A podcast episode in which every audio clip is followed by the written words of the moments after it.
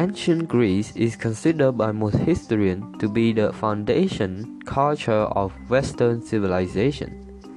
Greek culture was a powerful influence in the Roman Empire, which carried a version of it to many parts of Europe. Ancient Greek civilization has been immensely influential on the language, politics, educational system, philosophy, art, and architecture of the modern world. And today we're going to explore history of the ancient Greece from 1100 to 146 BC. First of all, we start off with the Iron Age or the Dark Age. It is from 1100 to 800 BC, refer to the period of Greek history from the presumed Dorian invasion and the end of Mycenaean civilization in the 11th century BC to the rise of the first Greek city state in the 9th century BC and the Epic of Homer and earliest writing in the Greek alphabet in the 8th century BC.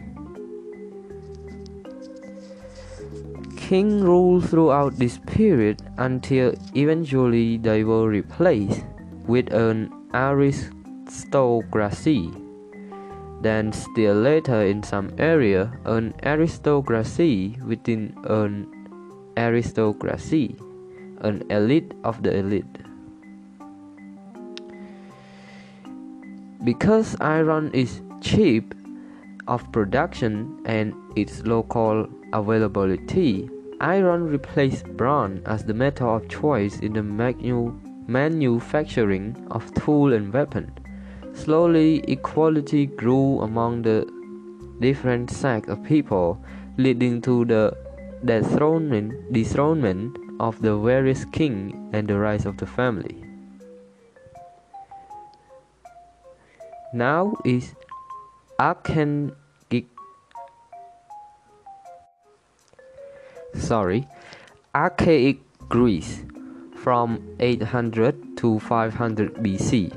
The archaic period can be understood as the orientalizing period when Greece was at the fringe but not under the sway of the budding Neo Assyrian Empire. Greece adopted sorry, Greece adopted significant amount of cultural element from the Orient in art as well as in the religion and mythology. Followed by classical Greece from 500 to 323 BC, the classical period of ancient Greece was a time when the Greek achieved new heights in art, architecture, theater, and philosophy. Democracy in Athens was refined under the leadership of Pericles.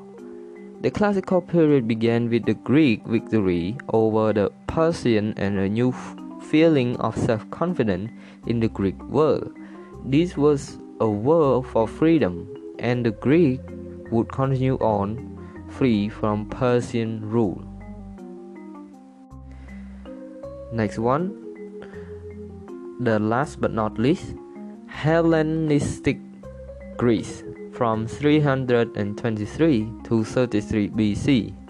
During the Hellenistic period, Greek culture, cultural influence and power reached the peak of its geographical expansion, being dominant in the Mediterranean.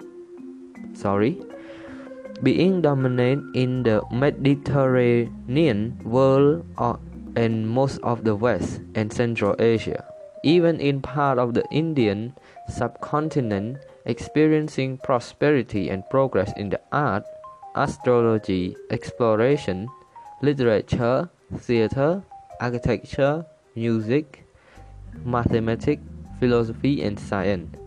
Despite this, it is often considered a period of transition, sometimes even of decadence or degeneration compared to the Enlightenment of Greek classical era. The Hellenistic period saw the rise of new comedy, comedy Alexandrian poetry, the Septuagint, and the philosophy of Stoicism, Epicureanism, and Pyrrhonism. Greek science was advanced by the work of the mathematician Euclid and the polymath Archimedes. Thank you for your listening. See you again in the next podcast.